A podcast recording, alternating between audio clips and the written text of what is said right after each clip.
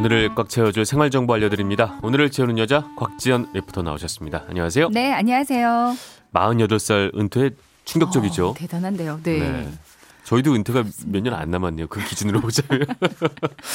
열심히 아, 해야 될 것 같아요. 예, 하는 동안 열심히 같이 네. 해보겠습니다. 오늘 생활 정보 알려주시죠. 어, 얼마 전에 거북목 예방법 하면서 알려드렸던 정보 중에 하나가 그 머리 감을 때요. 네. 고개를 숙여서 감는 것보다 앞으로 숙여서 감는 것보다 이제 뒤로 돌아서서 고개를 뒤로 젖히고 이제 머리를 감으면 거북목 예방하는 데 좋다고 알려드렸잖아요. 이게 왜 영화나 드라마에서 샤워할 때 주인공이 머리 뒤로 쫙 하고 이렇게 하는 것처럼 아, 네 그, 맞아요. 그런 그림인 거죠. 미용실에서 감듯이요. 네. 어, 저 요즘 계속 이렇게 감는데 오, 그러세요? 목 스트레칭 되는 것 같고요. 뻐근했던 네. 게 진짜 좋아지거든요. 어. 그러니까 뒷목이 평소에 항상 좀 뻐근했다 이런 분들은 한번 이렇게 해보시라고 추천드리면서 네. 이제 오늘의 생활 정보는 이겁니다. 아, 직까지 주제가 안 나왔군요.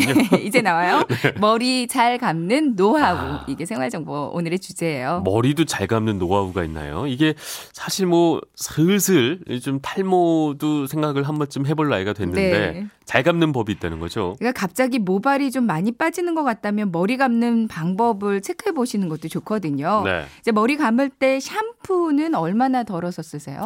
저는 넉넉히 음, 저는 넉넉히. 이게 거품이 많이 나오는 게 기분이 좋더라고요. 이게 안 나오면 뭔가 안 된 것 같고 넉넉했습니다, 저는. 네. 많이. 별로 좋지 않아요. 아, 그래요? 근데 샴푸 용기에 적힌 사용 네. 방법을 보면요. 이제 구체적으로 적혀 있는 건 없고요. 대부분은 적당량을 덜어서 충분히 헹궈라. 이렇게 아, 이런 거참 힘들어요. 적혀 네. 있거든요. 네. 적당량. 그쵸? 적당량이 얼마나 되는 걸까 그러니까요. 너무 궁금해서요. 제조업체 쪽에다 한번 문의를 해봤습니다. 아, 직접 알아보셨나요? 네. 네. 모발의 길이나 수태 양에 따라서 조금씩 다르다고 얘기를 해주던데요. 네. 보통은 이렇게 생각하면 쉽대요. 네. 짧은 모발의 경우에 샴푸의 양은 100원짜리 동전 크기 정도의 양을 생각하시면 되고요. 어. 그리고 긴 모발의 경우에는 500원짜리 정도 조금 더 크죠. 이 정도의 양을 생각하시면 되거든요. 음. 근데 또 샴푸를 너무 많이 쓰시면요. 전종환 네. 아나운서처럼 샴푸를 너무 많이 쓰시면 500원짜리 정도는 그 이상은 쓰는 것 같아요. 그러니까요. 그러면 음. 아무래도 샴푸에 잔여물이 남을 확률이 높고요. 두피에 자극적이고 또 이제 거품이 덜 난다고 해서 더 많이 짜서 쓰시면 안 좋거든요. 저 자주 이러거든요. 네. 네. 그리고 샴푸를 손에 짜서 바로 모발로 가져가서 샴푸를 비비는 분들도 있는데요. 네. 이것도 두피에 상당히 자극이 심해질 수 있습니다. 아. 그러니까 손에서 충분히 거품을 내주는 게 좋고요. 그리고 린스 린스 쓰시는 분들은 두피는 닿지 않게 모발에만 묻혀주는 게 좋고요. 네.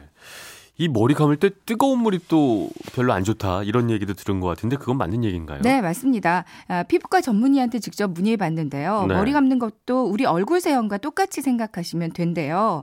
이제 피부에 자극이 되지 않게 해야 되거든요. 특히 두피가 우리 몸 중에서 아주 연한 피부 조직이라서요. 뜨거운 물은 상당히 자극적일 아. 수 있습니다. 두피 모공을 넓혀버릴 수 있고요. 그럼 모발이 더 쉽게 빠져나갈 수 있거든요. 그리고 뜨거운 물은 두피에 필요한 성분까지 씻겨내기 때문에 두피를 또 건조하게 만듭니다.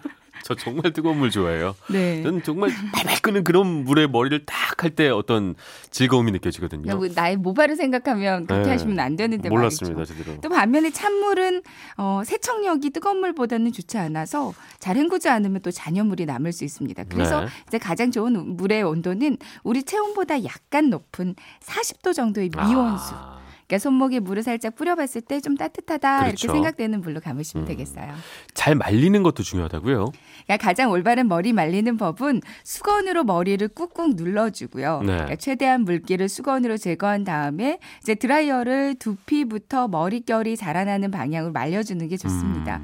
뜨거운 바람은 스타일링 하실 때 사용하고요. 네. 찬바람으로 말리는 게 가장 좋대요. 저는 뭐 이렇게 제대로 하는 게 없나요? 근데 겨울철에는 이게 쉽지는 않아서 처음에는 뜨거운 바람을 살짝 하고 네. 그다음에 찬바람으로 서서히 찬바람으로 네, 해주시는 것도 음. 좋을 것 같고요.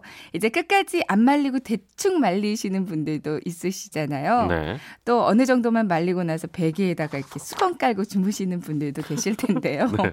이게 진짜 진짜 안 좋은 행동이라고 어, 그래요. 어, 저희 어머니가 자주 이랬던 것 같은데. 저도 그렇죠? 자주 이럽니다. 아, 그렇습니까? 네.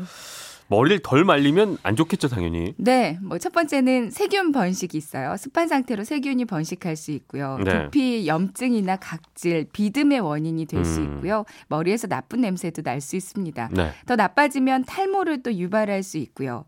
또 모발이 물기에 불어나고 모발의 크기가 커지면서 모발을 보호하고 있는 큐티클층이 손상된다고 그래요. 네. 모발이 상당히 거칠어질 음. 수 있는 거죠. 또 한 가지가 더 있는데 우리 몸은 온도에 좀 민감하잖아요. 네. 머리카락이 젖은 상태로 있으면 이제 체온이 0.5도쯤 낮아진다고 어. 합니다. 그만큼 면역력이 약해지는 거기 때문에 감기 걸리기도 쉽고요. 네. 가급적 최대한 빨리 완벽하게 바짝 말리는 게 제일 좋겠군요. 네. 그리고 함께 머리 감을 때 박박 문지르지 않기. 네. 샴푸는 하루에 한 번만 저녁 때 노폐물 씻어주는 게 가장 좋고요.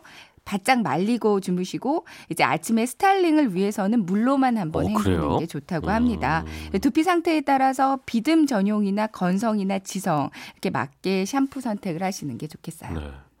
와, 저 오늘 너무 충격받은 게 좋다는 걸 모든 걸 안 하고 있었어요, 저는. 그 반대로만 다 하고 있었던 거야. 그러니까요. 아, 오늘 정말 감사합니다. 나의 아. 머리카락은 소중하니까요. 네, 아, 맞습니다.